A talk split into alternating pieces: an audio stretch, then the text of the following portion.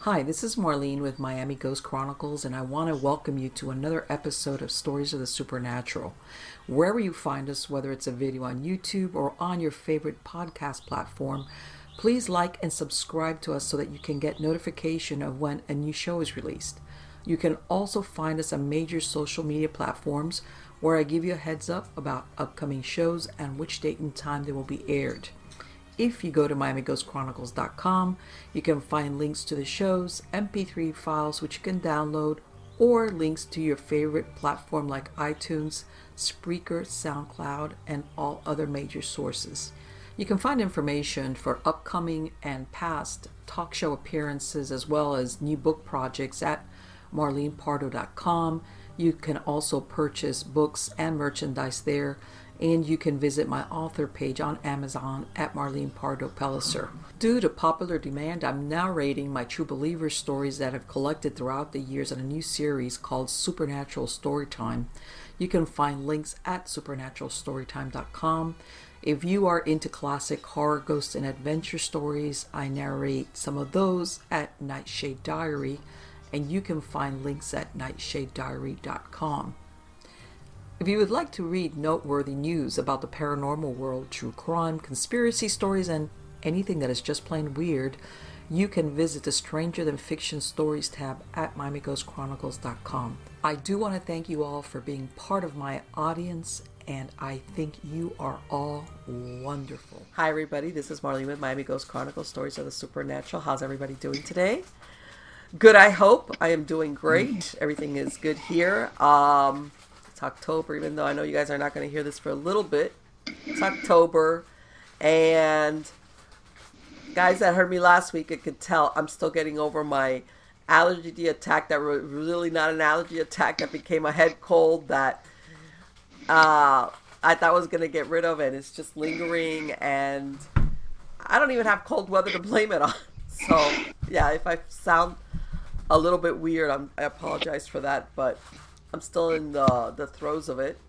Uh, anyway, I know you guys are going to be really excited when you hear what guest I have. But before that, I want to let you know that uh, about maybe a week ago, no, a little bit about 10 days ago, I released my first fiction book called Walker Between the Worlds. It's book one of the Sybil Chronicles. This is, uh, you know, some people consider it urban fantasy, supernatural thriller. Uh, there's a lot of genres that you could put it under. It's going to be book one, and it's gotten off to a great start. You can find it on my website, um, marlenepardo.com, or on Amazon. I'm already working on a spin off, a novella that's going to be released at the end of November, uh, right in time for the holidays, or right in between the holidays. So, any of you that are into that kind of, uh, you know, fiction, by all means, uh, check it out.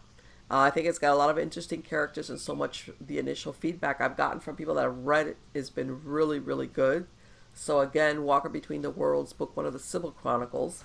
But let's get on to the good stuff, as in who I've got for a guest, and I have with us Al Santariga, and as you know, he this is the second time back.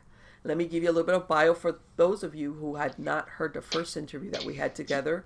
He's a sensitive and an intuitive. He's the founder of the Bronxville Paranormal Society. He's director of the New York State UFO Project, director of the North American Dogman Project, the New York State chapter, and director of the New York State Sasquatch Organization. And how are you doing today, Al? I'm doing great, Marlene. How are you? Fantastic. It is great to have you back oh, on. Thank you for inviting me back. on the contrary, it is a pleasure. It's great to have you back. And, um, well, you know, I gave that short bio, and we had discussed earlier because if we could talk about so many things, uh, because Al's had been having experiences ever since he was a teenager, a young kid. But we decided that we're going to go in the direction of cryptids today because obviously, as you could tell by his bio, he has a lot of information, a lot of uh, stories and experiences that he's had in this field.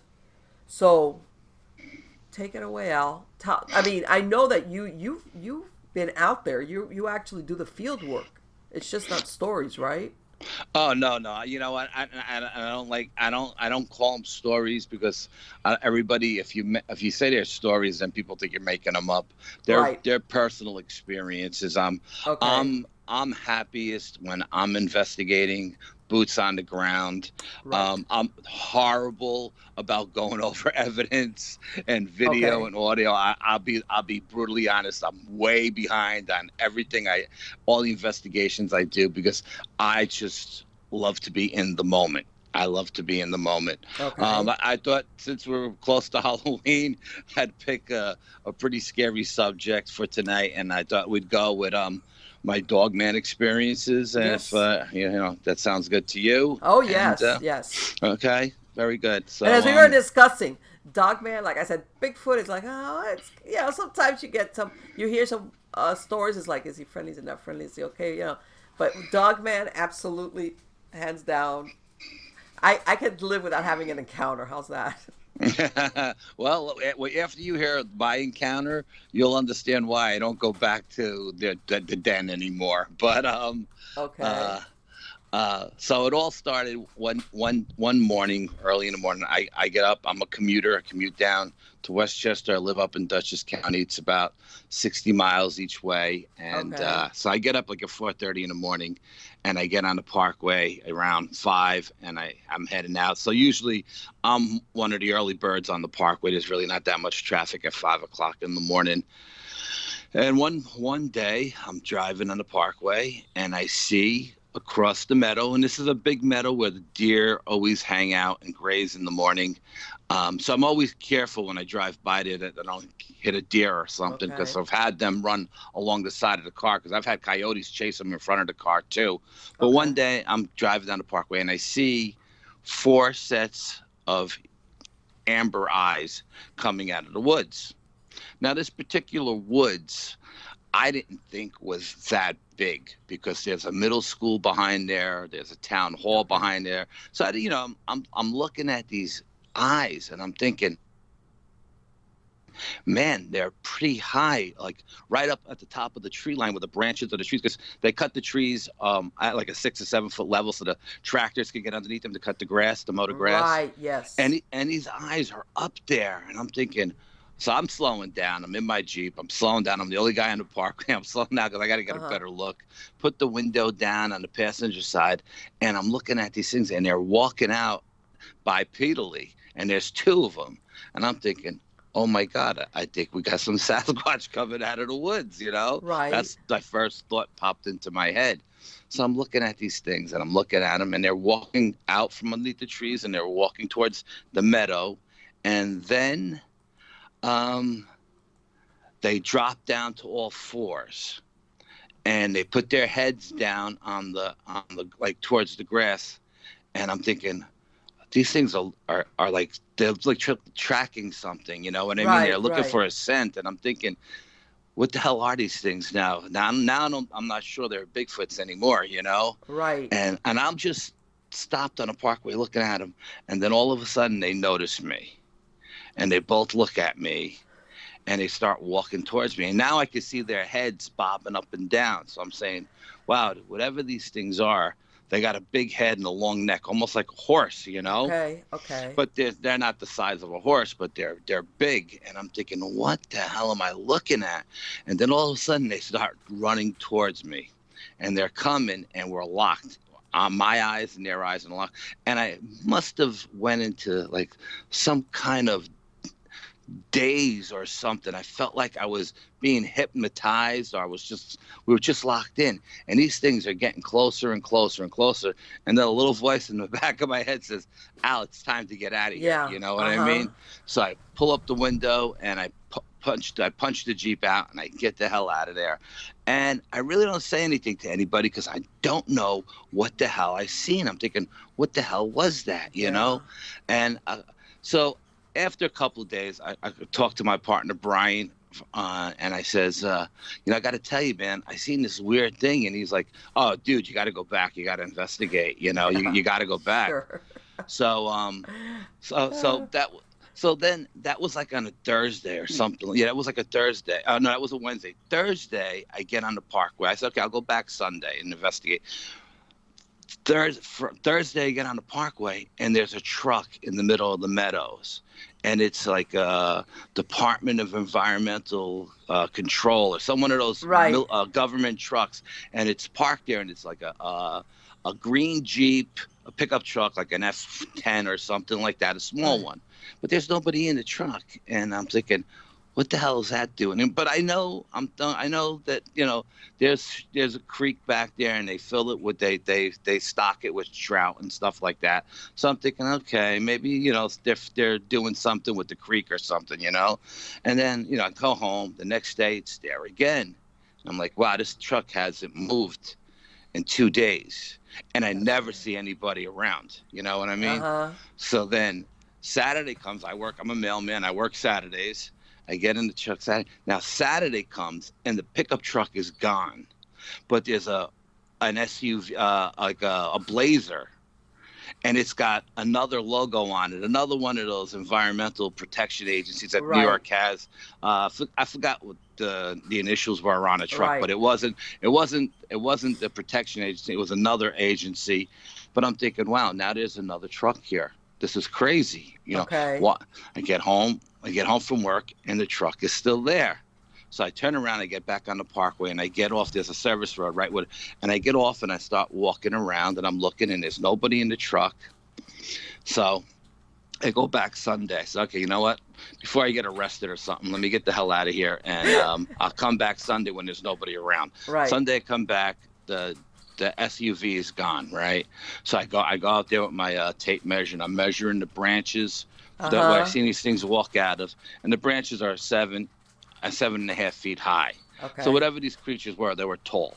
Okay. Right. So then I start. I go into the woods, and like I said, I know there's like a uh, preschool back there, and there's a, a middle school, and I get and I get past that stuff, and I'm in the woods, and I go down into the to the to the creek, and there's people fishing, and they're all telling me, yeah, it's time of the year they stock the they stock the, the creek with trout and bass and all this other stuff. So I'm thinking, okay.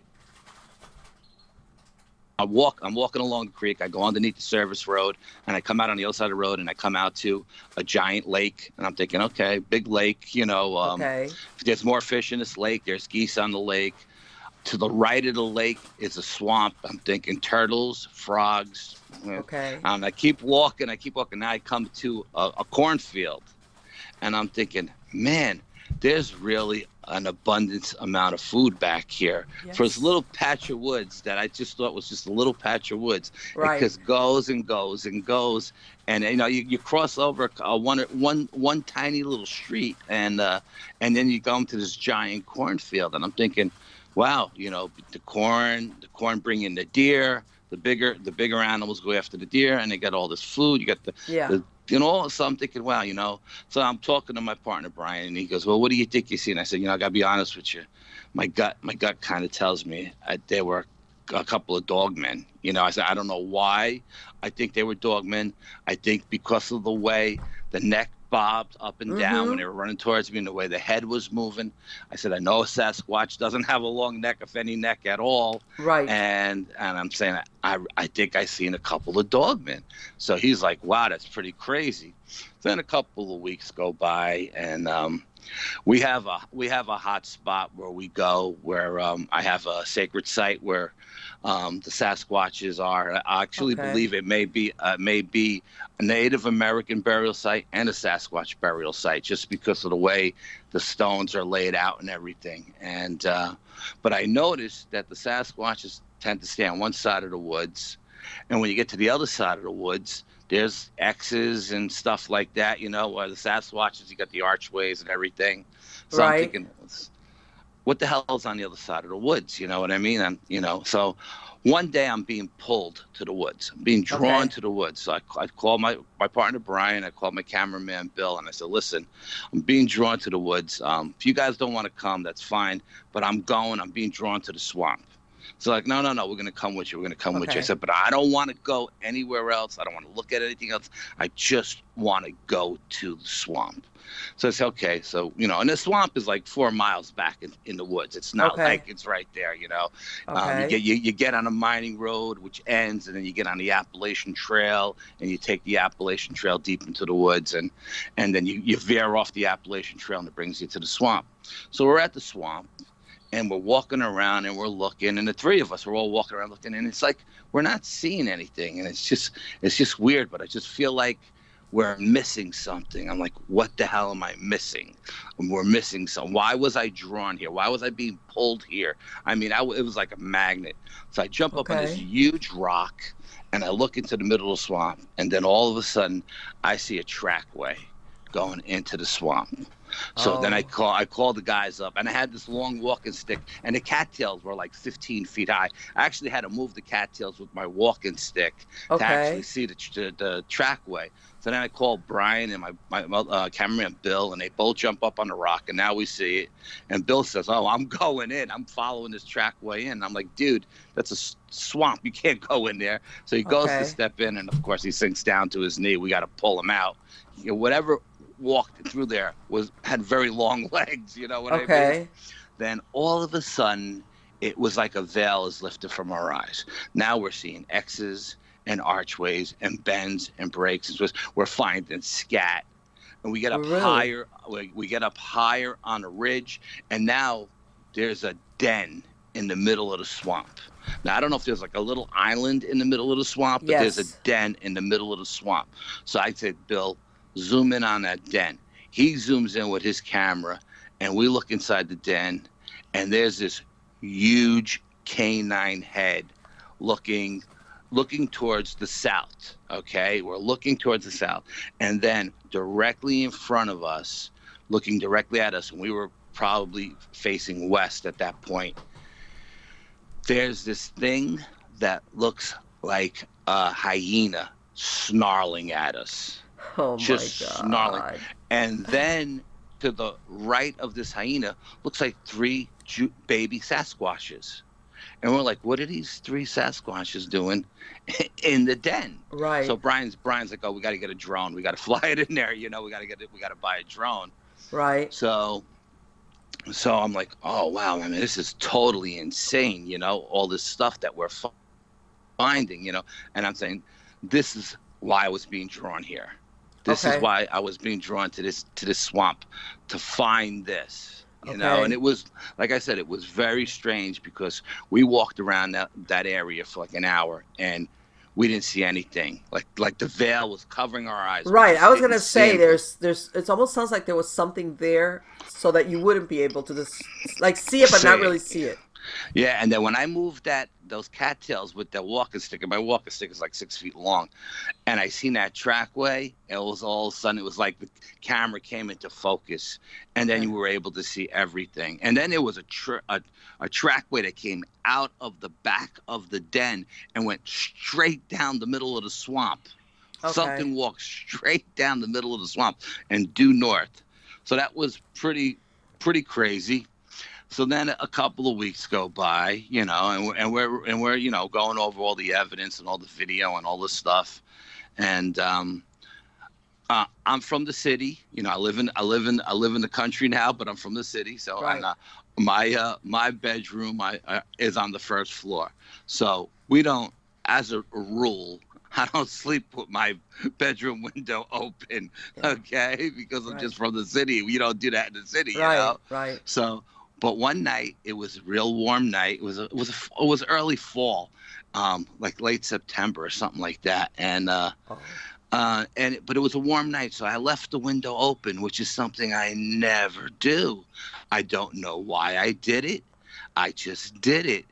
And and the weird thing is, I usually sleep with my head towards the top of the bed, away Right. from the window. Right. Well, that night I slept with my head right in front of the window, like looking out the window. right. Now I'm la- I'm laying in bed. My wife is in bed, and our cat is in between us. We got a, we have like three cats. One of our Uh-huh. cats is sleeping in between us, and then all of a sudden I wake up, and I get a feeling like there's something out the window. Okay. So I'm look I'm looking out the window. I don't see anything, And then I thought I heard something sniff. And at Oh, that point, this cat jumps straight up out of the bed and goes charging upstairs to the kids' room. It sounded like a, a herd of buffaloes running up. I was like, you're on ti- your own, man. Tiny little cat, right?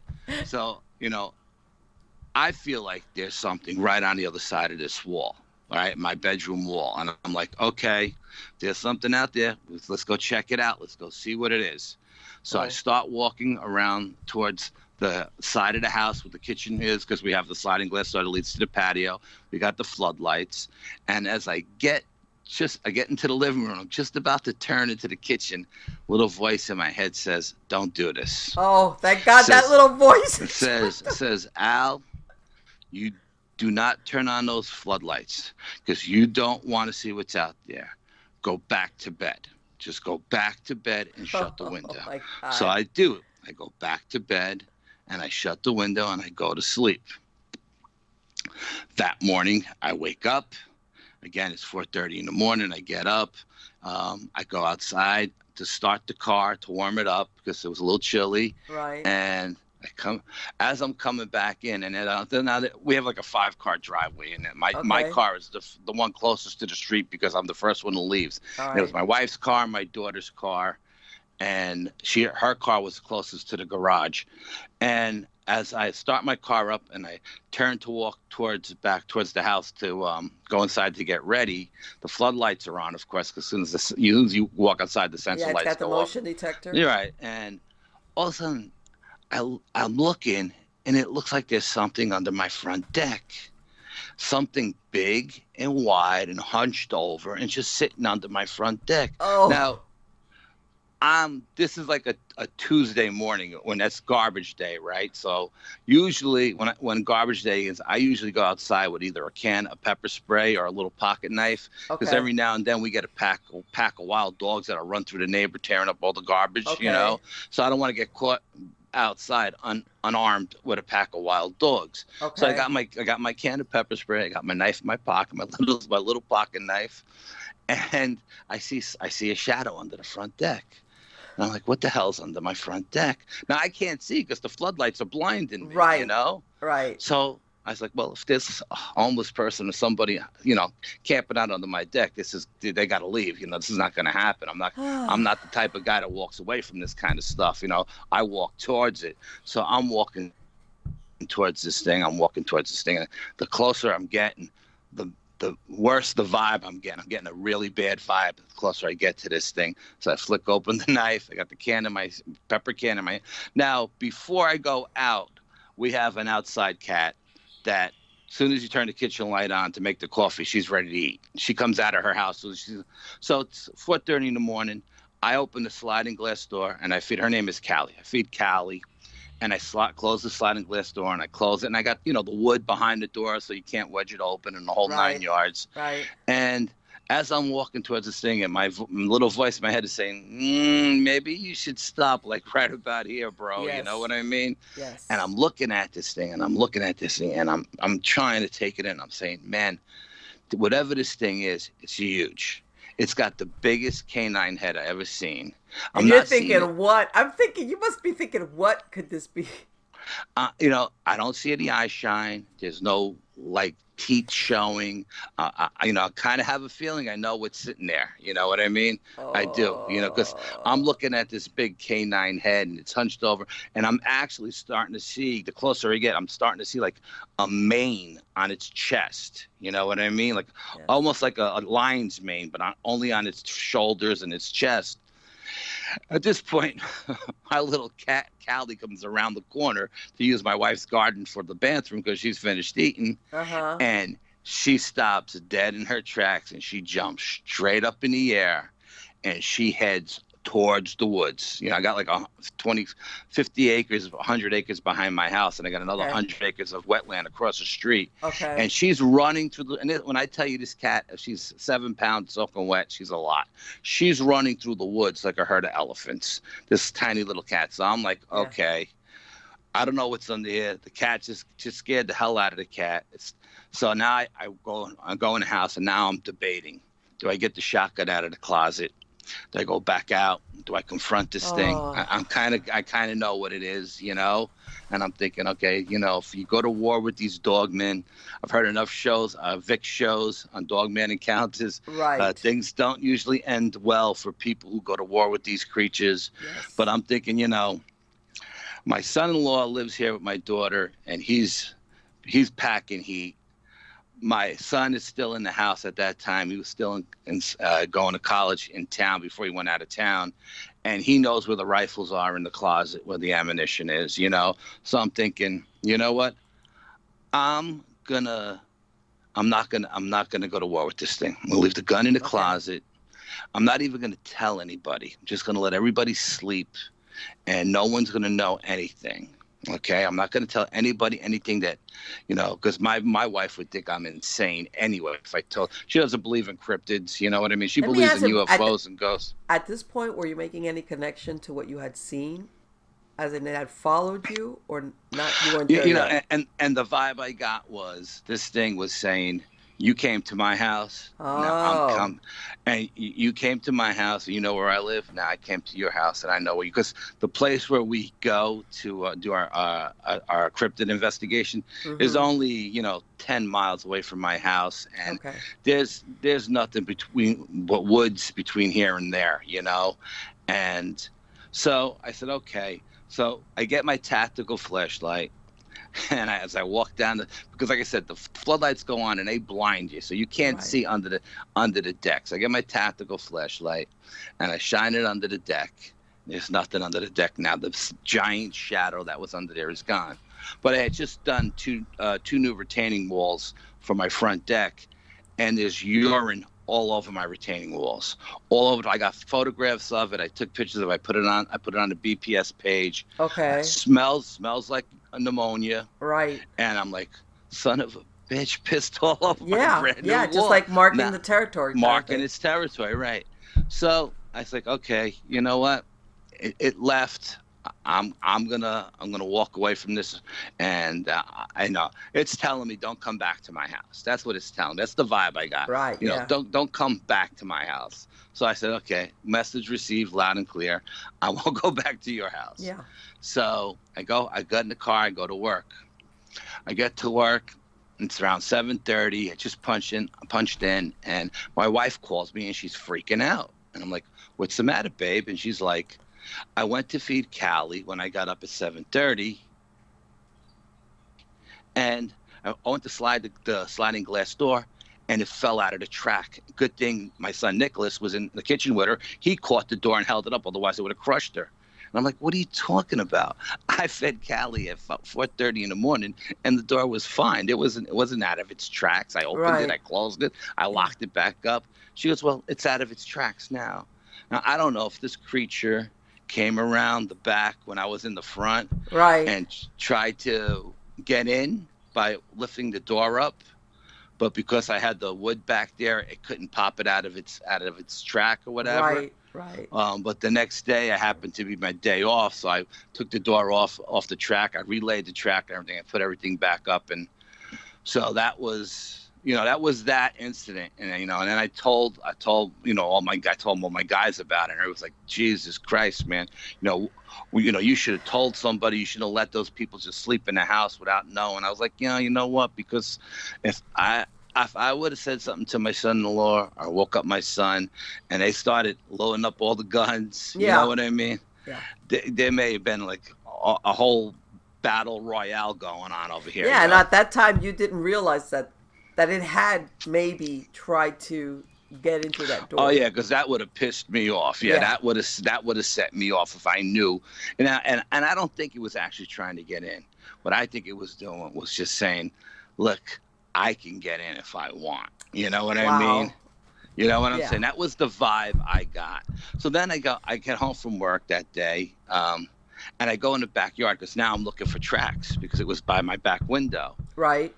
No no the, the dirt was hard the grass was hard there was no canine tracks but what there was was four claw marks in the dirt right under my window like yeah i was Okay. here All right. you know what i Yeah. mean that was like holy cannoli i mean that was so that was that was that was my second or my third encounter with the dog man. And then, um, like a year later, we we decided we wanted to go to this place. It's called Letchworth Village Insane Asylum. Okay, I have heard of Letchworth. Yes, we, have been to the insane asylum a couple of times, but we've never been to the actual cemetery. Okay. Um, not knowing anything about the cemetery, I just assumed it was a normal cemetery, okay. like every other cemetery up here in New York. Okay.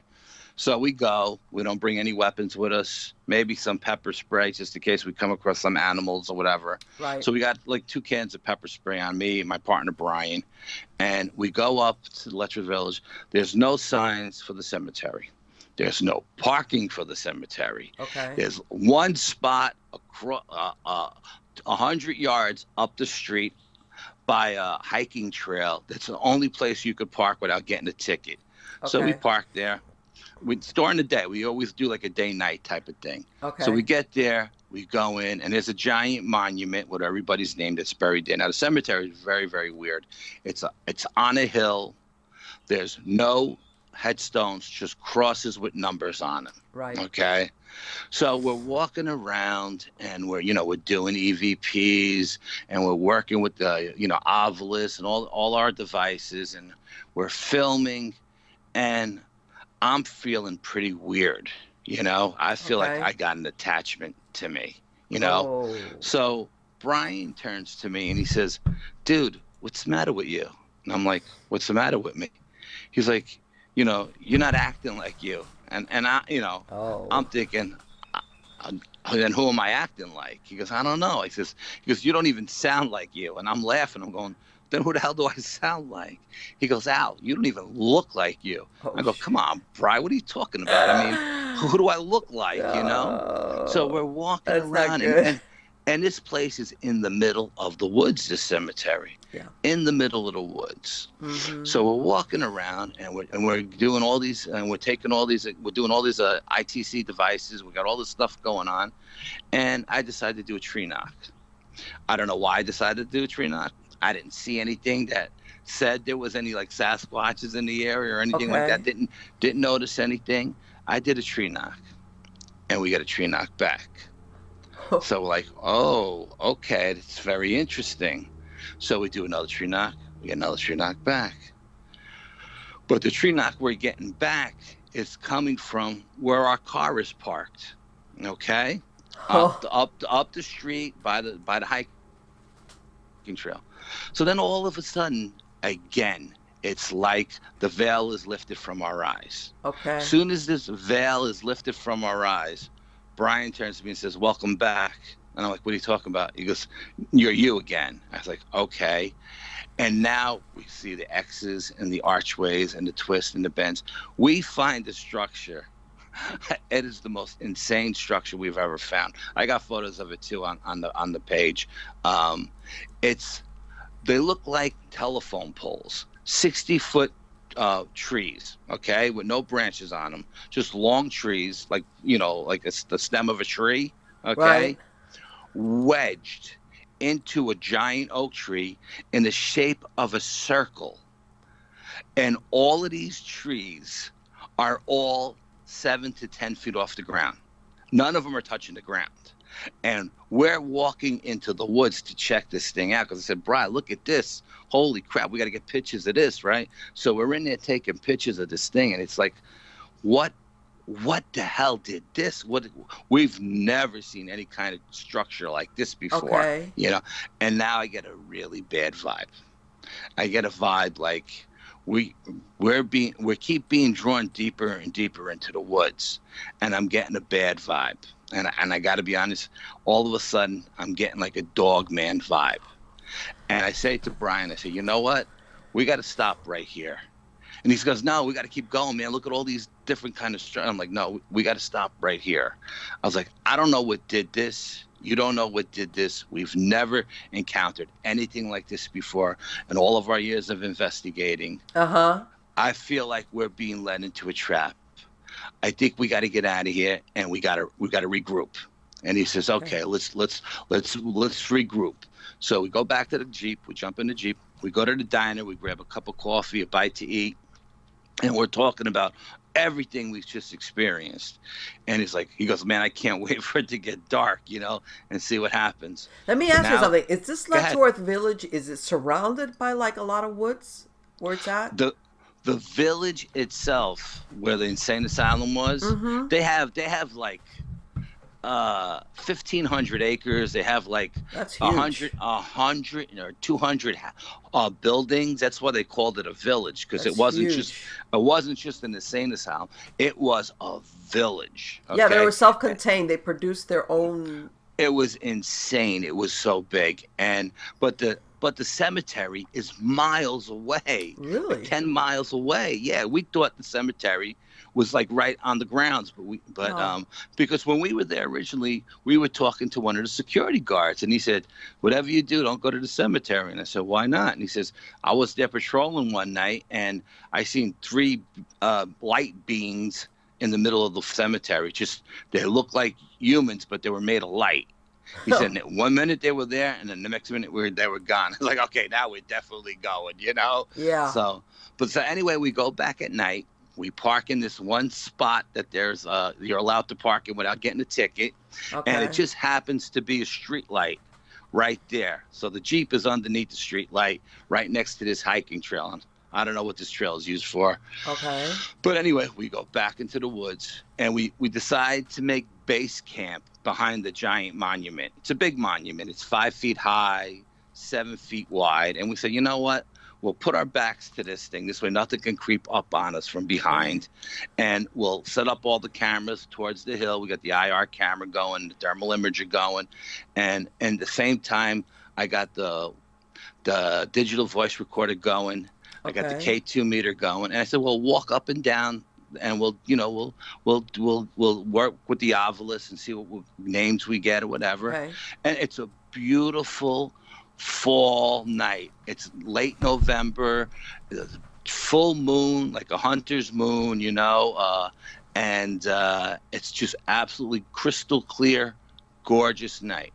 We're sitting, we're sitting behind the monument, and all of a sudden, we hear these quad runner come racing up up the dirt road, the dirt path. Now to get, like I said, to get to the actual cemetery, you got to go down like a, a, a bridle path, for a lack of a better definition, like a, a quarter of a mile to get to it. You know. So we Okay. hear these cut this quad runner coming up the road, and Brian's like, "Oh crap! Here come the cops!" You know, they seen us Yeah. come in because we were walking in with our headlamps on because it was dark when we went back.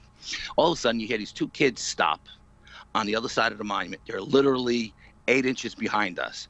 Which way did they go? I don't know. We seen them go this way. I don't know. I can't, we, I, we don't see them. They jump on the, the quad runner and they race up the hill. They go right by us.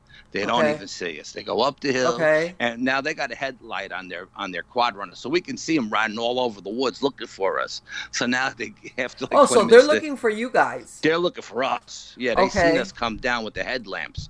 I don't know who these people are. Okay. We thought they, we thought they were cops originally, but then when we heard them talking, they sound like kids. You know what I mean? Like teenagers. You know. Right. And um, so now they're coming down the hill and they spot us because now their head their lamp is their headlight is right on us. So um, we stopped. They said, "What are you guys doing?" We tell them who we are, and what we're doing. They said, "Hey, we'd love to interview you, get some local information." Right. on- That's on- what I was thinking. and the dude said, "Man, I want nothing to do with you or this place. And if I was you, I'd get the hell out of here." What? And I was like, and I was like, no, I think we're gonna stay for a little while longer, you know. So they leave. They won't. They won't give us any interview. They won't give us any information. They don't want. They don't tell us why we should get the hell out of there. They leave. Okay, they leave. Now we're sitting there, and all of a sudden, the temperature drops like 20 degrees, and it's getting really, really cold, and the clouds roll in.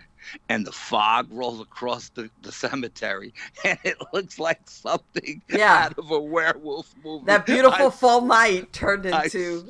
I swear to God, it sounds like something out of a werewolf. It looked like something out of a werewolf movie. And I'm looking at Brian. I'm like, dude, do you see this? And he's like, this is insane. You know, where did this come from? It just rolled in after these kids left. And let me answer. Okay. And they and they didn't tell you why they didn't want to talk to you guys. Like, Nope.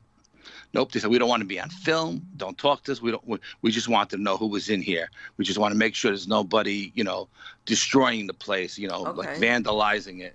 They're like, okay, no, we're not vandalizing anything. They leave. Okay.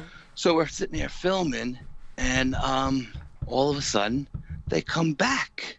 These two kids come back again. They drive right by. It's like deja vu. Like this.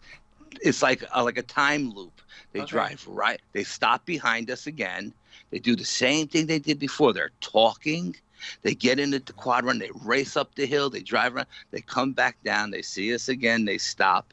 And I say, listen, you know, we'll shut the cameras off. Just give us an audio, you know, uh, uh, Okay. interview. Nope. And they're telling us if you guys knew what, if you guys know what you were doing, you better get the hell out of here. You better get the hell out of here now. It's getting late, and you better get out of here. And we're like, no, we're not leaving. You know, we're we're not ready to go yet. Especially me, I'm not ready to go yet. Now the whole time we are there, all during the day and all during the night, there's uh, a lot of private homes. Everybody's got dogs, and the dogs are going off all day, Okay. barking crazy. And you can hear all kinds of dogs, German shepherds and pit bulls, and you know, just all kinds of dogs barking, Okay. going off. Uh, you know, because you know, I, I'm a shepherd guy. I had a shepherd. I know what they sound like when they bark. Brian had a pit bull. He knows what they sound like when they bark. And so we're Yeah. saying, oh, German shepherd, pit bull. And all of a sudden, we hear the most craziest bark, the biggest, deepest bark you ever heard in your life. And we both looked at each other and we said, man, we, we know what that is. That's no dog. Now Uh-huh. all the dogs in the neighborhood shut up. Yes, I already. They just they just go dead quiet. The and I mean all of a sudden the place got real eerie. I mean real eerie. And then this thing starts going off howling. Oh. Crazy how I got the digital voice recorder rolling the whole time. You know what I mean? Yes. I, I I know I'm getting this. At one point, we're walking. I'm walking around with Brian. I got the uh, the, the infrared camera going, you know, and I'm filming him as he's going up and down. And we're talking, and on the audio of the infrared camera, like there was something standing in between me and him. You hear the deepest, darkest oh. growl. I mean, it was like either this thing was invisible and it was standing in between us, or it growled from behind the monument where we didn't see it, and Right. it was so loud. But we didn't hear the growl. Well, oh, you know, I'm wrong. Brian heard it. He goes, "Did you hear that?" And I go, "Hear what?" And he goes, "I just heard, I just heard a growl." And I was like, "Nah, you're out of your mind. You didn't hear any." Anything because Brian's got really good ears and he hears everything. I don't hear anything. I'm deaf from playing guitar my whole life, and uh, so he hears this growl. So now, you know, it's getting really, really cold. All of a sudden, the clouds clear up, the fog rolls away, and we're back to this That's crystal clear night again. And the temperature just keeps dropping. It's getting colder and colder. And I said, Bry, we got to go. I'm freezing, man. We got to go, you know. And I usually, I'm usually good. I dress for, I dress for the weather, you know. Uh huh. So I was like, I don't know if it was I was chilled to the bone or what, but it just got so damn cold. I mean, even the therm- the thermal imager was saying how cold it was. You know, it was like it went from like 60 degrees to like you know 30. You know, everything just dropped. So now we're we're hiking out. We pack up all our equipment. We're hiking out, and we're walking back up to our car. And like I said, there's just this one tiny little lamp over our car. Everything else is pitch black. So we got our headlamps on, and we got pretty powerful headlamps. We can see pretty far.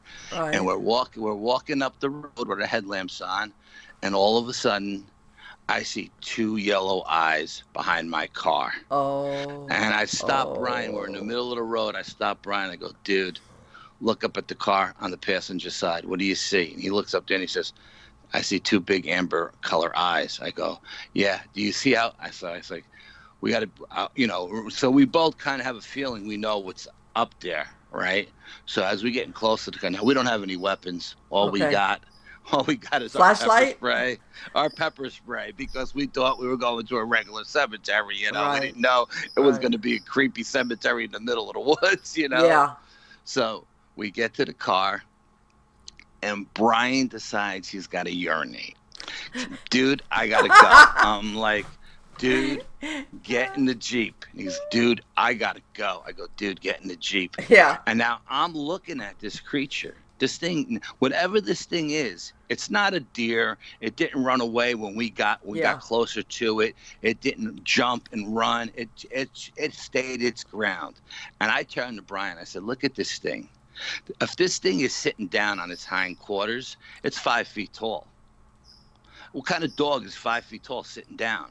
Yeah. And Brian says, Brian says, unless it's just sitting down on its haunches and it's not actually sitting down, then that's you know that would explain. But this thing was a predator.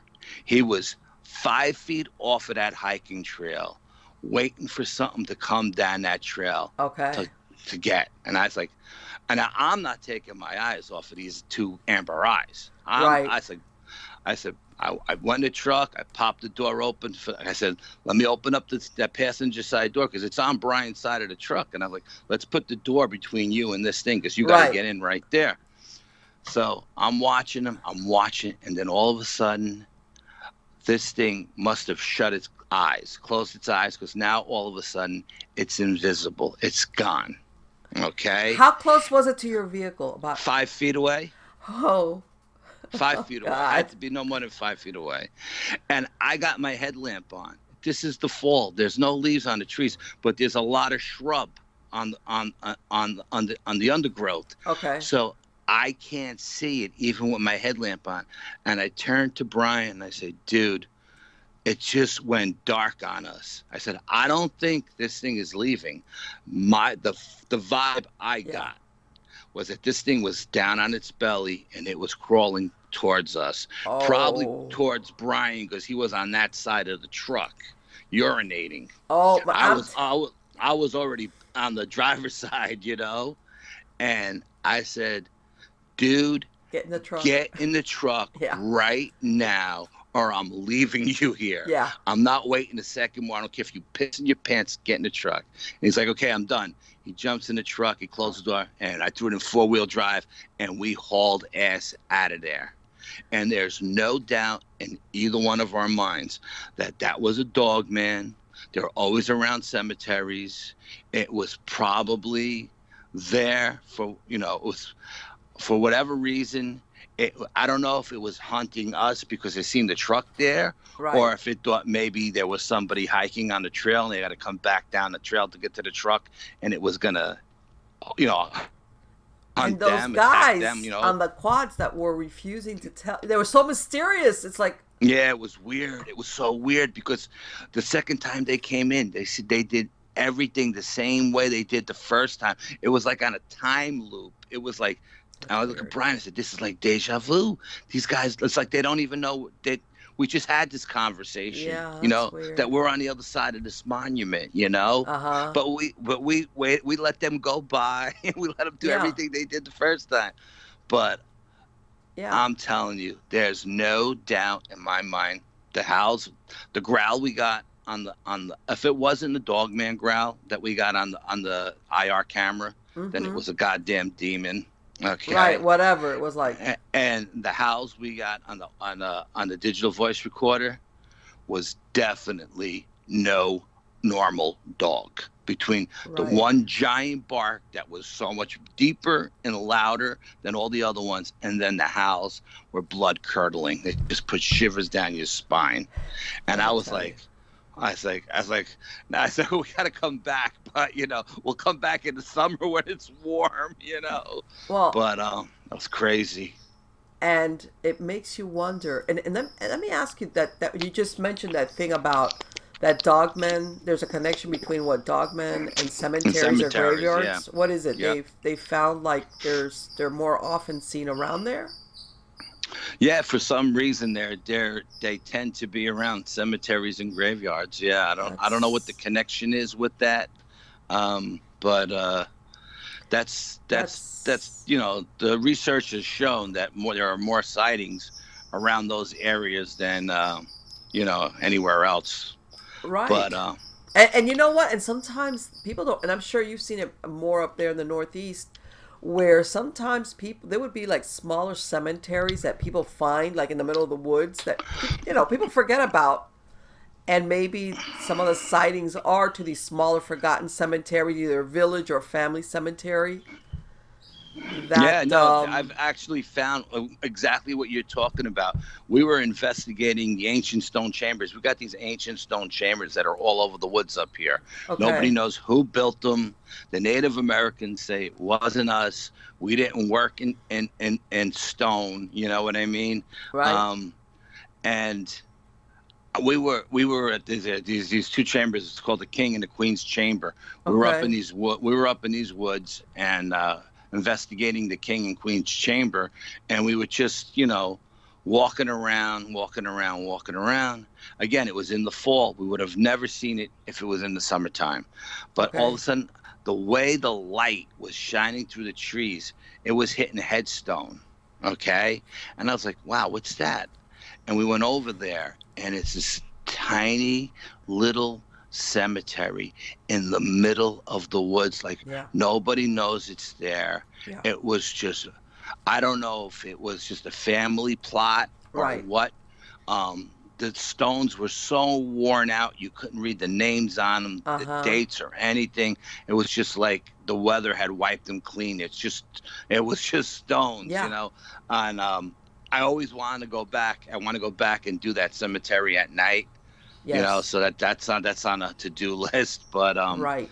It's but it's so hard to find. It's hard to find during the day because it's so small. It's even harder to find at night, you know. So well, this is the thing. People get used to now cemeteries, as in big cemeteries or official cemeteries, and people don't realize that back then, people either it was either a small town or, like you said, a family or even a village. It wasn't. You weren't. You know, first back they did have embalming. People decomposed quick, so yeah they would set up these small cemeteries that eventually get forgotten, you know, especially if the family moves away or the village for some reason just, you know, people move yeah. away. Or people just die off. Yeah, you know? they die if off. It, if it's a family plot and there's uh, eight people in the family and the last yeah. one dies, you know for you got to remember back then people you know they're between the sicknesses and you know yes the native americans fighting with the native americans you know the, the yeah. settlers and stuff so you know they didn't live long uh, healthy lives you know no hard I, life I tell people yeah. stuff there was no 911 there was no uh, paramedics to come people died sometimes from blood poisoning you got a cut that really wasn't serious, but you got blood poisoning. There was a lot of yeah. stuff that uh, a lot of stuff. Mm-hmm. Yeah, so I mean, but this this is a, it's a, when I tell you, I get a creepy vibe when I go to this place. The vibe, the vibe is just off my uh, spider sense. Let me ask you, the, how far? How, how, far is Letchworth Village from where you live? Is it far away? Um, from where I live, mm-hmm. it's about I would say an hour, maybe an hour and a half. Okay, that's you know? pretty far. It's not that far, you know what I mean? It's doable. Yeah, I mean, because we, we went back, we've done the we've done the, the actual insane asylum twice, you okay. know. So, so um. No, you know what? The reason I was asking is, you know, that there's this theory about that once you see certain creatures, mm-hmm. that they that in other words, you saw me exactly. Yeah, you, you make a connection. Yeah. Well, in, in other words, until you see them, you could go to places and you just don't see them. But once they, it's like you saw me and I see you, and yeah. then you see them when you go to places that before maybe you wouldn't have noticed. No, no, and, and I think that I think that's a valid point. I, I really, especially with the dog man, I think there's some kind of connection. I don't know if it's, you know, um, some kind of physical connection with this with your sight or some kind of scent. They pick up your scent or whatever.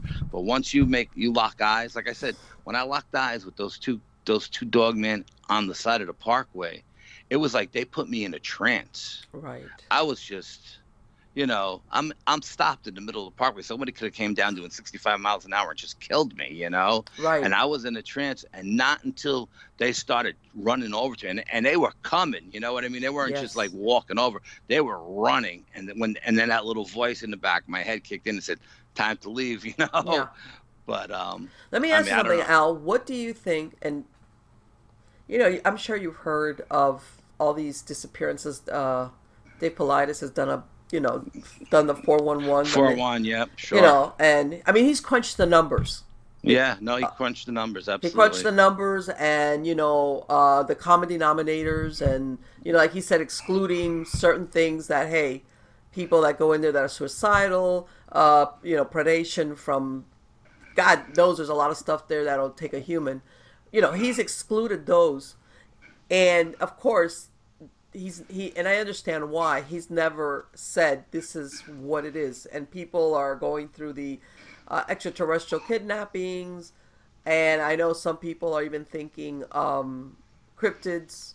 Yeah, sure. Do you have yeah. any theory on that? Because I think I think I think I think it's all plausible. I think I think it's I think it's a little bit of everything. I really do. Mm-hmm. Um, there are there are certain locations right on this planet, especially in the woods. Right. There are energy fields, uh, vortexes, portals, whatever you want to call them, where things come in and out of. Like Okay. our our sacred site, my psychic who does all her reading from Arkansas. She does it over the phone. She calls me a conduit. She reads Okay. everything through me, and she's like fourth generation. She's she's absolutely amazing, and we still question everything she says.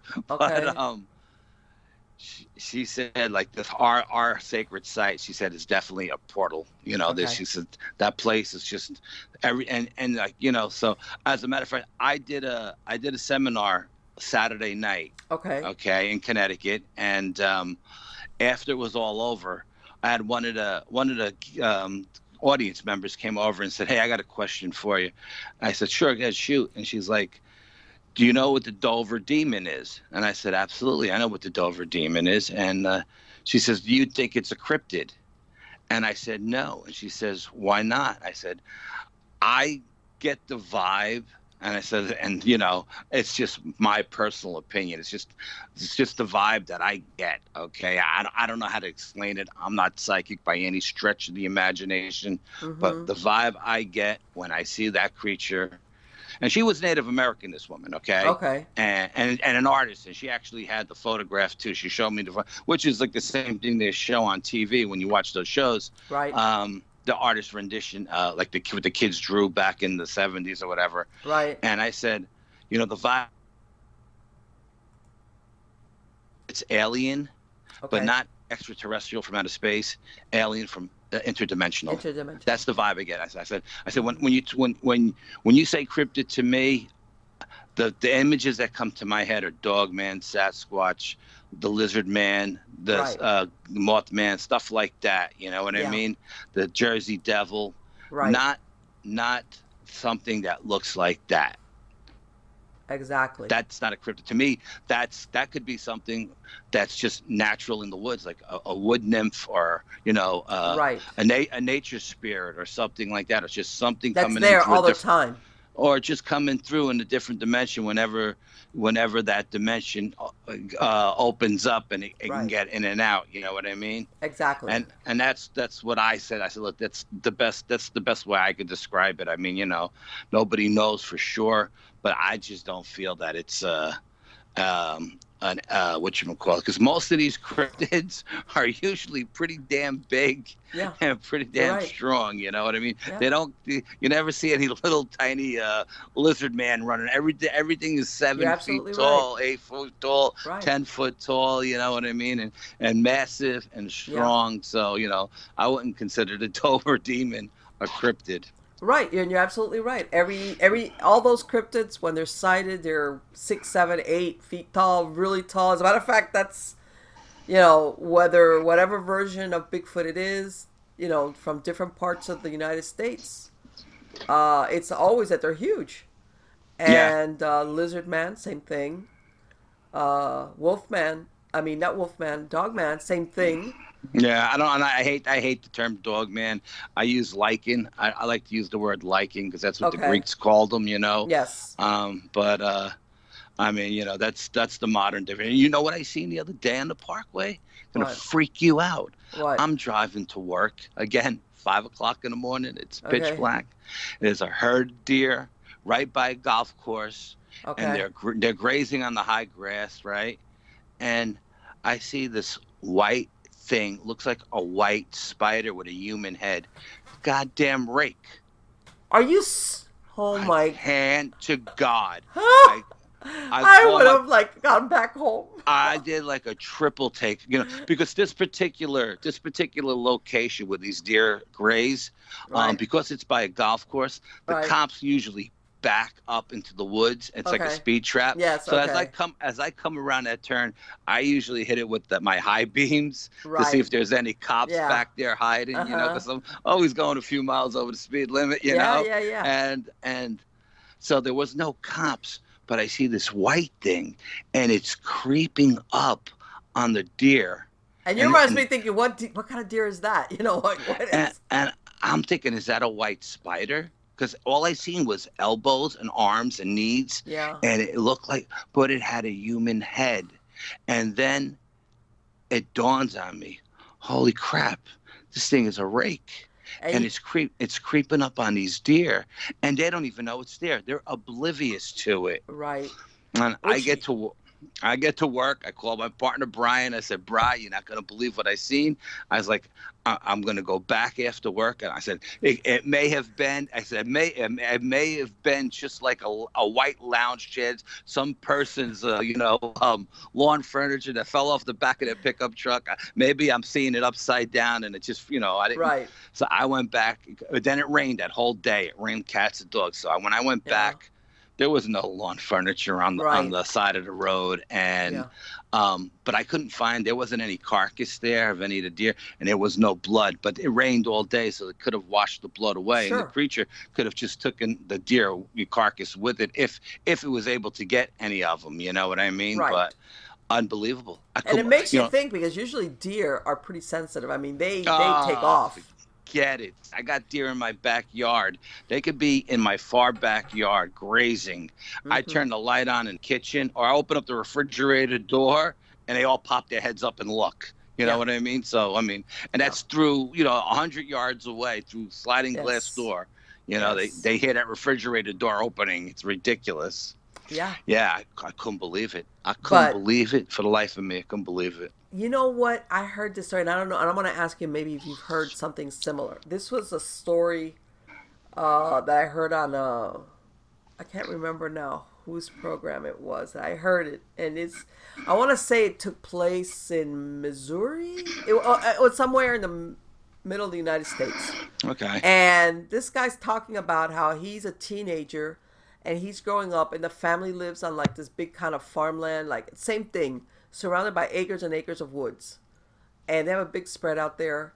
And he says one day the families and, and him and his brother and his sister and his dad are playing like uh, not hide and go seek, but what was it that he called it? Something like seek or some seek and destroy, something like that. A, a version of hide and go seek, right? So he says that they're out there and uh, they're playing teams. Him and his brother are playing against his dad and his sister. One of those deals and his sister and his dad are the, supposed to be hiding out there. And same thing, like you know, they have trees, so they're and he says that they have like a little copse of woods, which was close to the house. Like they were very familiar with it. In other words, yeah. Beyond that, they had woodland, but they weren't going in there. They were staying in this little area. So he says he's looking, and he's looking for, and he says that all of a sudden he looks like almost like what you described. You know, when there's a, a an area right underneath the branches, like where all you see is the main trunk of the tree. Right. And he says he looks, and he sees what's looks like legs and bare feet. And white as a ghost. And really pale. Yeah. And he said his first thing is thinking is why is his dad hiding with no shoes on? You know, he doesn't wig out in, know, immediately as to what is that. So he says he goes around, he can't find it. So then all of a sudden they go back down to the area, and he says his dad and his sister are waiting for them. And he's looking at his dad, and his dad is fully clothed. And he's like, "Yeah, did it? Weren't you up there?" Like he's still trying to like to to, to make the connection. And his dad is like, "What are you talking about? I've been sitting here with your sister, waiting for you guys."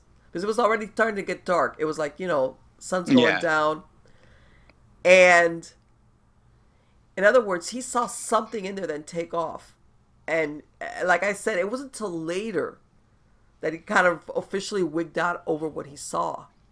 Right. Yeah. Yeah. I think that was on uh, Paranormal Roundtable.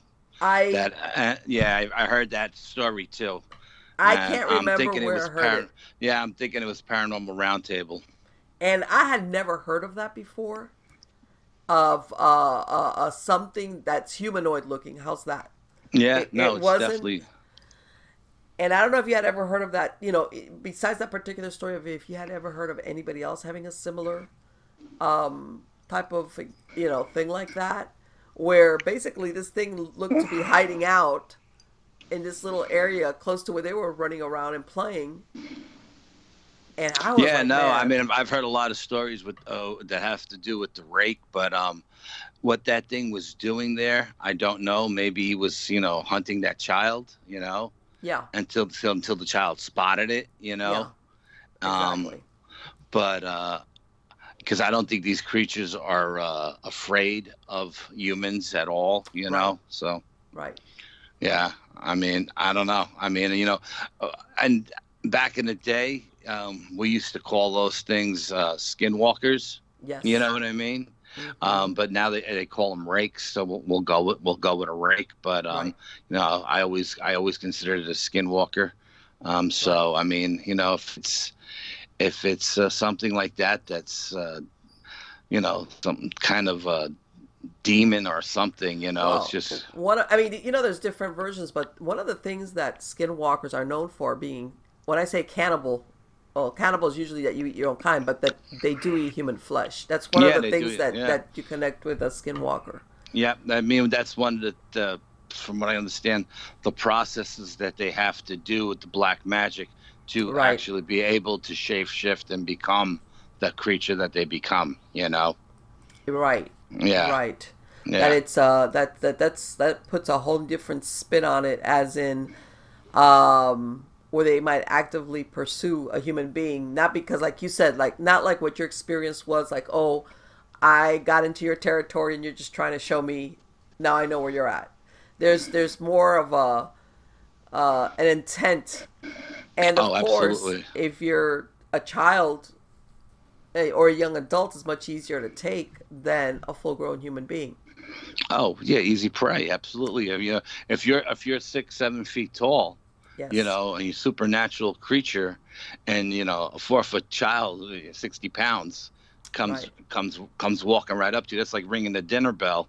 Yes. Yeah, I mean, the kid was lucky enough that he seen he seen the feet, and he's like, they knew that was that wasn't uh, Right.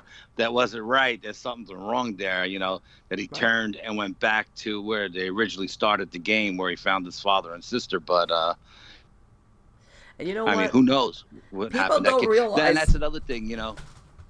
I'm sorry. Go ahead. No, I'm saying that's another thing that could be taking these people with the four one one in the woods. You know, I mean, Mhm. you know, not only is it aliens and Sasquatches and, and dogmen, but it could be these rake creatures too, you know, of course. that are um, taking these small children. Well, and, and this is the thing. I and, and I'm not a hunter by any, but people don't realize how something that's used to being either in woodland, they know how to camouflage themselves. And I'm gonna sh- I'm gonna do like a really weird comparison, but I have a lot of chickens, and I a lot of have. Some of them are not your regular white chickens. I have game hens. You know, their coloring and their mm-hmm. feathers. Those things can disappear into grass. Okay, there's they blend in so well and my point being that there's things out there in the woods that they could be basically in front of you and you can't see them because they're camouflaged so well Oh yeah, yeah. I mean, I have a calico cat. My cat, my cat that's Yeah. outside Cali. This time of the year with the foliage, the different color Yeah. leaves and everything. If she lays down in the grass like to hunt the the, the birds at the bird feeder, yeah she lays down in between all the, the leaves, you'll never see her out there. Yeah. You'll never see, until until she moves, you won't see her. yes and And that's she looks just like the yard, everything else in the yard. Right and they're domestic Yeah. that's a domestic animal or the chickens like what i have i have you know i have guinea hens and stuff like that and those things uh they go into the brush here like I, because i have a lot of brush on my surrounding um you know on the fence line all the way towards the back Okay. and they can disappear and all of a sudden it's like oh they you know they just they, they, they get startled even though my chickens are kind of tame because they I feed them so it's like yeah, yeah, yeah, it's yeah. the no, lady with the food you, know you could end up stepping on them. You Oh, know yeah. what I mean? Yeah. and that's what I'm saying you people Yeah. don't realize how things can blend in where you know what we're talking about that if something is trying to prey on a human being or observe them and that thing about people see what they expect to see and they overlook the obvious Yeah, well, you know, I mean, a- a- you know, a lot a lot of people go into like our um where our sacred site is. We know, we know for a fact that the dog man is on the east side of the woods, right and we know for a fact that the Sasquatches are on the on the on the west side of the woods. We know that. We know that for a fact.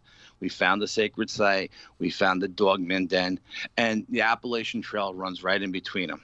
Okay, and there are people out there every weekend hiking up and down that trail with their kids. I mean, I can't tell you how many times I see parents out there with their kids, you know, a hundred feet ahead of them, running in, running down the trail where they're, you know, a hundred feet behind them, you know, talking to one another or playing on their phone, not paying attention to the Yeah. kids because the kids are just running wild. right I mean, that kid goes around a turn and something snatches it. yes. It's gone. It's just like magically disappears. You know what I mean? Yeah. And then um, I, I'll go in on my day off. I get like one day off during the middle of the Mhm. week. I'll go in and I'll, I'll, you know. But when I go in, I don't care if I go in during the day or I go in at night. I'm carrying an 18-inch machete, a 10-inch survival knife, and two cans of pepper spray right because I'm not going into the woods. On, of course, I always do a white prayer and I and I sage before and after Yes. because there are entities in the woods yes. that will attach themselves to you if given the chance. And these people go in there, and I'm not even talking about the supernatural elements Yeah. that are in the woods, but just the natural. We have mountain lions, we have Yeah. black bears, we have uh, bobcats, we have moose up here, we have everything. The, uh, any one of these predators could could take one of these Yeah. kids, yeah. and you know. These parents are walking through the woods. They're not. they- What? They're not even carrying any weapons right not even bear spray, some nothing. So if a Yes. mountain lion comes down and grabs one of their kids, do Yeah. you think hitting it with a stick is gonna stop No. a hungry mountain lion? of course not No. He's gonna grab not. that kid and run off. and and run off You're you're not gonna get that kid back. You're not. You're just Exactly. not. You know? Or a black bear that may have be rabied. You know this Yes. this, this creature is out of out of its out of its mind. It's out of control. You think Yes. you're gonna stop it with a rock? No. No. Yeah, No, people think not. that that because you go, hey, you know, the animal's gonna be like, oh no, they don't care. I mean, even over here, we have people all the time, especially during uh, alligator mating season. They got alligators in their back pool, in their backyards, in the pools. Some of them have even come into their kitchens. They've gone into Sure. screen doors, and it's like, uh, some of these animals don't care about you being human. It's like, No, and you know what? And like nine out of ten times, an animal will run um, if it hears a human because they know we're dangerous. yeah, Not nine, but a mountain lion, if he's if he's stalking you from behind, he's not running. And if you get a bear on a bad day, Yeah. you know what I mean? Maybe with a, an infection or something like that, he's not running. You can scream and yell all you want. They're not running. You better have something on you, you know. And, and when I go out, I never let anybody carry any firearms because I don't want to be responsible for someone getting scared and shooting somebody. Right. You know what I mean? So I always say, have steel between you and what's ever in front of you. You know, Exactly. steel you can control. You know what I mean? It's in your hand. You got control of it. So Well, people mean, don't but- realize also that predators, if they get old, if they get sick, if they're hurt and they're hungry, they'll go after prey that they normally would not go after. Oh, absolutely, without a doubt. Yeah.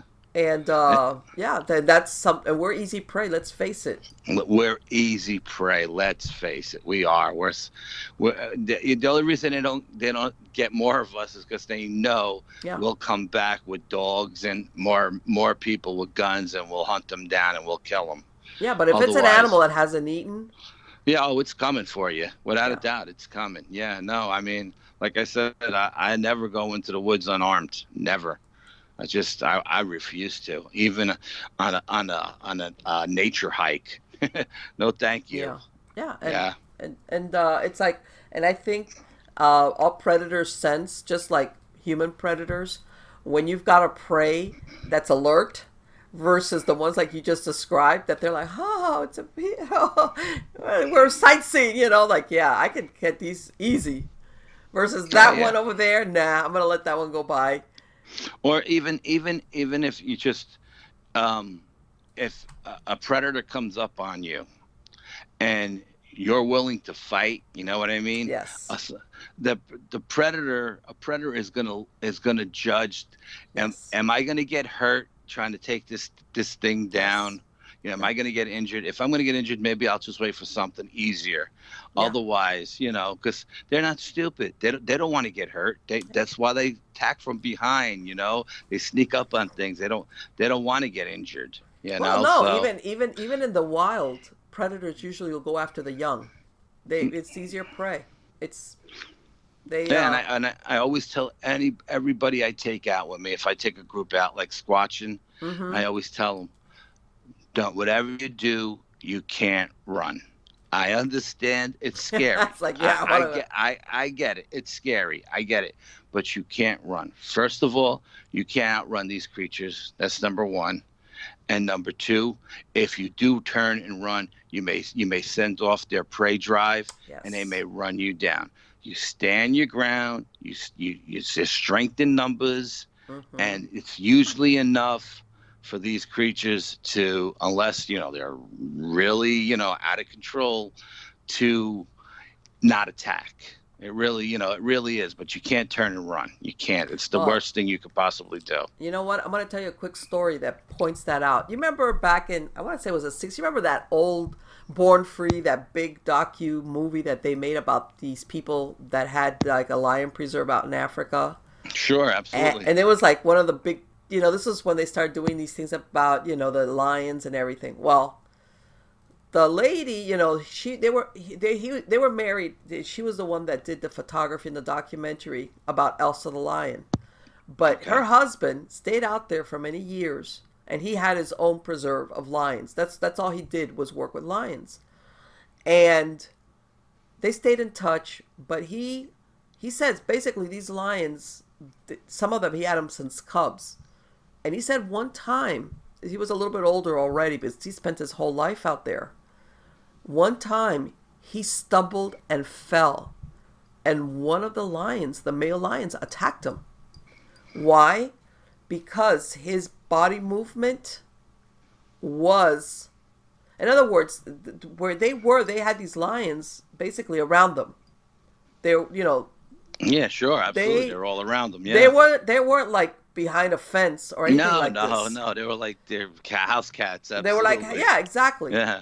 And he said he was he was already getting older, and he stumbled, and he like you know he did you know when you do this full full body thing like into the mm-hmm. ground, he fell, and he says that lion yep. got on his back, and he says that he, he, it stopped himself. He says he knows that the thing could have grabbed him by the back of the neck and broken his neck. He yeah, realized, no, absolutely. but that it sprang at him, ready to like take him down and he says he realized that his body language at that moment was the same as when an animal is hurt or tripped or vulnerable. Right.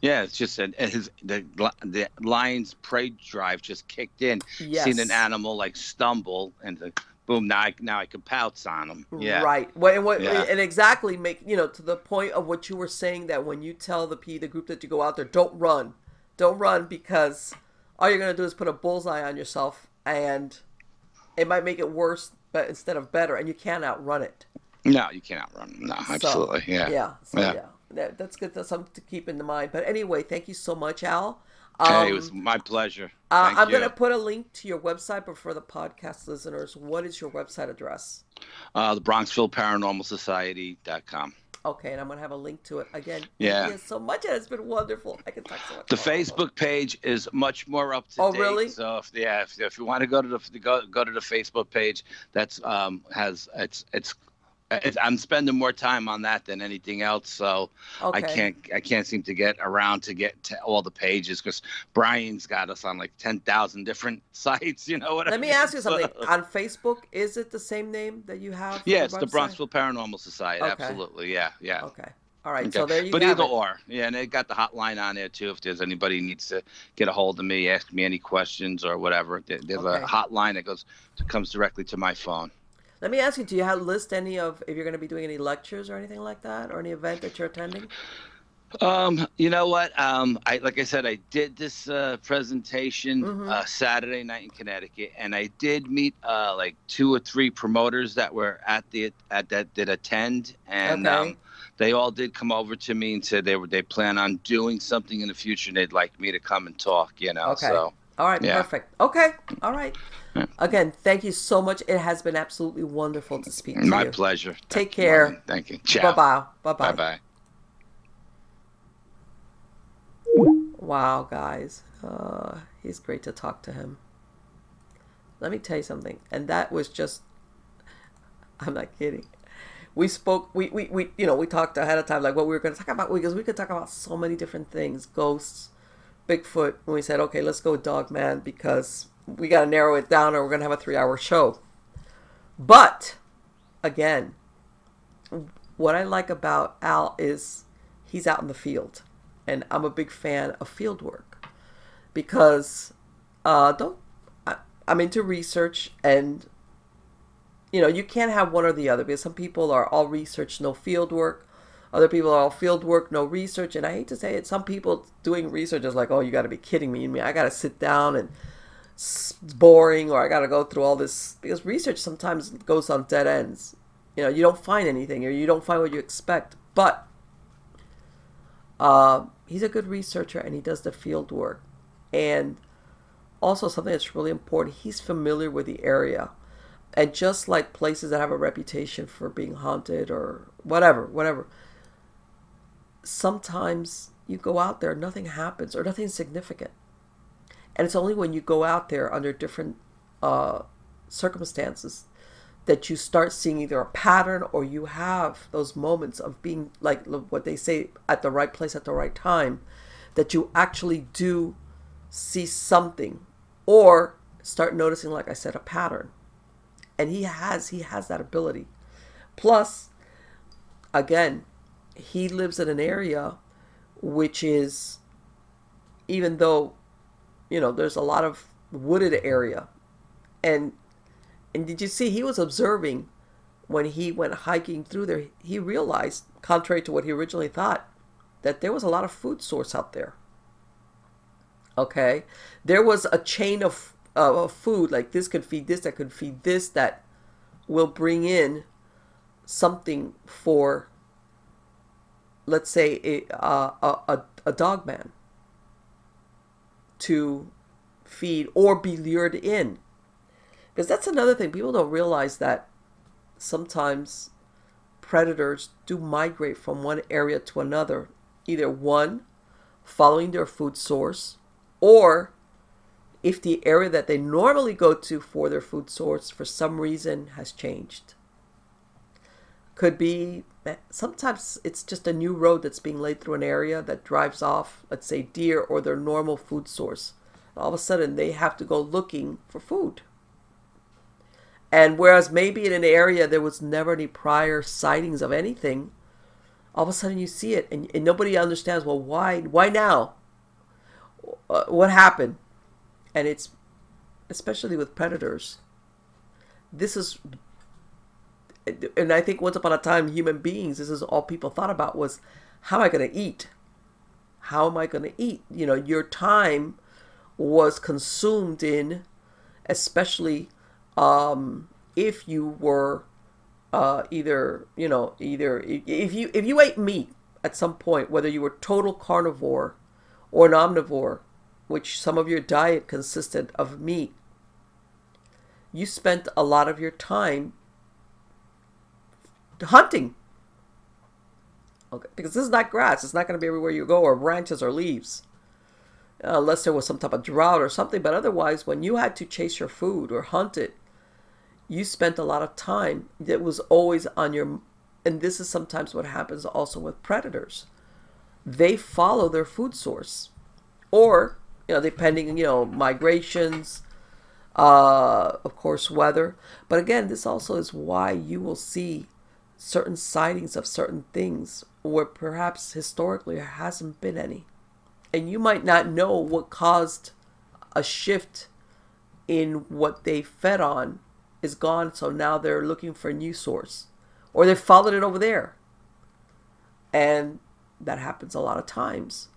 Uh, and I, I do believe in that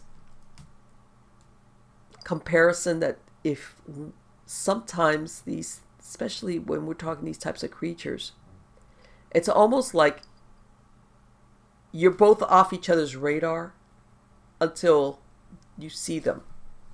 Something changes in the equation when you see them. You know what is it? You look long enough into the abyss and it starts looking back at you. Some some version of that, and it's almost the same thing. It's like once you see them, they see you, and now it's like okay.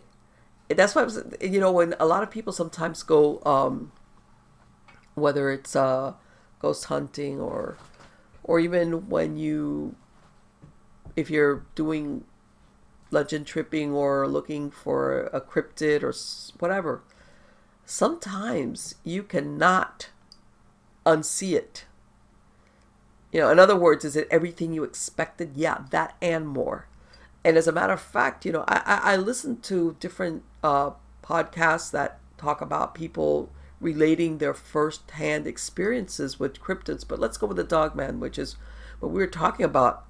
And as a matter of fact, I was I was commenting to Al before we started recording. It's like, you know what? You never hear of people, you know, like oh, that was a positive experience. Some people, it, a lot of the stories I've heard of people is that it bewilders them, it scares them, and, and a lot of the times the people that are recounting these stories are men, full grown men. A lot of them are outdoorsmen or hunters or um, have lived a long time in a certain area where they said the sighting and up until then, they were, for lack of a better word, happy go lucky. They would go into the woods, go here, go there, go camping, or whatever the case, hunting. And they never thought twice. And they weren't scared. I mean, yeah, they took normal precautions, like what he was describing, but there was no fear. Once they have this sighting of a dog man, then everything changes for them. Uh, I mean, some of them you could tell, like by listening to them, they're profoundly ex, uh, affected, and and you basically what they're describing is PTSD, where that memory is so fresh for them that they sometimes it takes years for them to even go back out, like say camping or in the woods. Some of them they'll say, "Hey, I'm not gonna get caught outdoors if it's sun sundown's coming and going back inside, especially if they live in some area that's rural and they they had a site something similar to what happened to Al, either if they see it in their woods close by or even in close to their to their home or their land or in some cases some of them have had animals that have gone missing. You know, like stuff that you keep like uh chickens, things like this. And again, some of the times they immediately think of the, the usual suspects. I've got a fox or some type of other animal that's getting in there and killing my chickens or my or whatever fowl or whatever. And then later on, when they actually have the sighting, they realize what it was that was taking uh, what they had. And all these people come to the same conclusion. Not that the that the dogman attacked them per se. But they all felt that this thing can get me whenever it wants. Okay. In, other words, if you take away the intimidating, it looks like a huge wolf thing, man, whatever. The thought is this thing can take me whenever it wants. It's a super predator. It can pounce on me, it can outrun me, uh, it could take me and be gone into the woods, which is its habitat. Uh, and that's the end of that. Uh, so these, the, let me tell you something. When he was describing that thing about um, seeing something under the deck. God, I don't know. I probably would have run screaming like a little girl. but, and I understand, and, and it's really funny because what he was describing is he's thinking it's in, in other words he's going through this like little list of what what is that under my deck? And i think that, that that's what i hear a lot of people in common that have these sightings. They don't go to oh it's dog man. No they're like what is that? They're going through trying to explain it. And it ta- and it takes a while for like to them go through the list and go okay that's not none of the above. And then that long buried instinct that I think we still all have in us, buried somewhere. Uh, where for all that we're the hunters, at one time uh, we were the prey, uh, kicks in and warns us internally you need to stop, back up, and get out of here. Or go inside the house, or get inside the car, like what happened to him when he was at that cemetery. And let me tell you something, hats off to him because there's a lot of people that don't that they dismiss it. Like they feel oh, i'm not gonna leave. Oh it's my imagination or i'm just uh, you know like the, in other words and they and i'm to say this for the men don't get mad especially men who don't want to feel like they're running from something. When they have those alarm bells go off and they really can't see what it is or the or it's not really what what is that? Like uh, if I if I confront it if I back away from this you know they're, they're, they've got that internal chatter that might be saying oh are you going to be a coward? What are you going to be this? And a few chosen words that and they don't. And I think sometimes people have the worst encounters in their life or get at the short end of the stick because they don't listen to their instincts uh, that are telling them you need to leave or get inside the car or get inside the house or just leave back up back up walk away or because there's and and you know i'm very familiar with the way subconscious works. Sometimes we pick up on things visually and even our hearing that we're not aware of that we've actually are picking up on. And by this i'm saying you know some people could say well esp or you know, psychic. Yes, but there's a part of us, there's a lot that our senses pick up on that we're not aware that we're basically feeding into our brains that we just don't recognize on a conscious level. But we are picking up on it, and that's what sets off the alarm bells. Uh, it's not like magic, magic, woo, woo, woo. This is our brains saying, I'm translating all this noise or something that you're seeing, but you're not recognizing what it is, and you need to back up and leave. Um, and I and I've mentioned this before. There's um, God, I can't remember what the author is. Uh, I believe the title of the book was "The Gift of Fear," and uh, the author was I want to I want to say God I can't remember his name. I, I believe he was a profiler criminal profiler. And he wrote it from the perspective of people that are victimized you know victims of crime quite violent crimes. And in it he describes how people that have been um, attacked from really really horrible attacks violent attacks that have survived because obviously they couldn't tell the story if they didn't. All of them will recount how prior to uh, the attacks, they felt fear and they didn't heed it. And of course, it got attacked. Uh, and that's why they title it's the gift of fear. In other words, fear is not all, always uh, a negative. Fear sometimes, and it's especially when we can't not name it or see it, we just feel it that it is a warning system. And, um, you know, they say, you know, if I remember correctly, there was parts of uh, people thinking, hey, somebody's following me. You know, that this thought is going, and they dismiss it because they just, It's my imagination. They get scared. Oh, somebody's following me. Ah. Or, hey, you know what? Uh, if you're approaching, let's say you live in an apartment building and you think or you heard something behind you or maybe a shadow under the stairwell or something and you feel that you know spike of fear and people dismiss it. And it turns out that their attacker was there. And sometimes even when they have people that are um that are stalking them you know that will follow them around for a few days. This happens especially with women you know that that this you know, their attacker kind of like stalked them for a few days uh, before they actually committed the crime, and they dismissed it.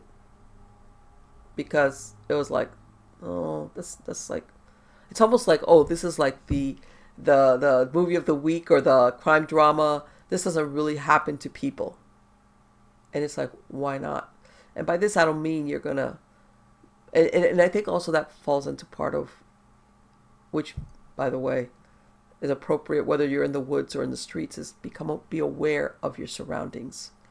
Be aware of who's doing what around you. Um, and what me and Al were discussing how predators, even predators like in animal predators, sense the difference between a person or prey that's uh, alert versus the ones that are like, huh? You know, I'm too busy eating, or in this case, sightseeing, or uh, on my phone, things like that. So, yeah, all these things um, boils down to a really important concept that I hate to say a lot of humans have forgotten about. It's called self preservation. Yep. Yeah, self preservation because, again, yeah, police, 911, fire rescue, that sometimes, unless you've got, unless you're into self preservation, they're not going to be able to save you. Or, uh, what? What's solve the crime? Yeah, but I'm dead. Thanks. No, it's up to you. You know what? What do you going to do to take care of yourself? Even if it's for five or ten minutes until the cavalry gets there, you're hoping at least. Like, what are you going to do to keep yourself alive? Or to make sure that if there's somebody out there, um, whether in the woods the predator is an animal predator, or some other place where your predator is a human being, that they look at you and they say, "Nah, that's not a good prey because this person is alert. This person's going to fight back, or something's going to happen, and I'll look for an easier prey." Like all things. But anyway, guys, I hope you like the show. I love speaking to Al. He's super interesting. I urge you to check him out on Facebook on his website, uh, especially if you've got interesting stories or maybe something out where he lives at up in the Northeast. Uh, get a hold of him. Uh, make sure to check out my new book, Walker Between the Worlds. And again, guys, thank you for being part of my audience. You are all wonderful. Take care.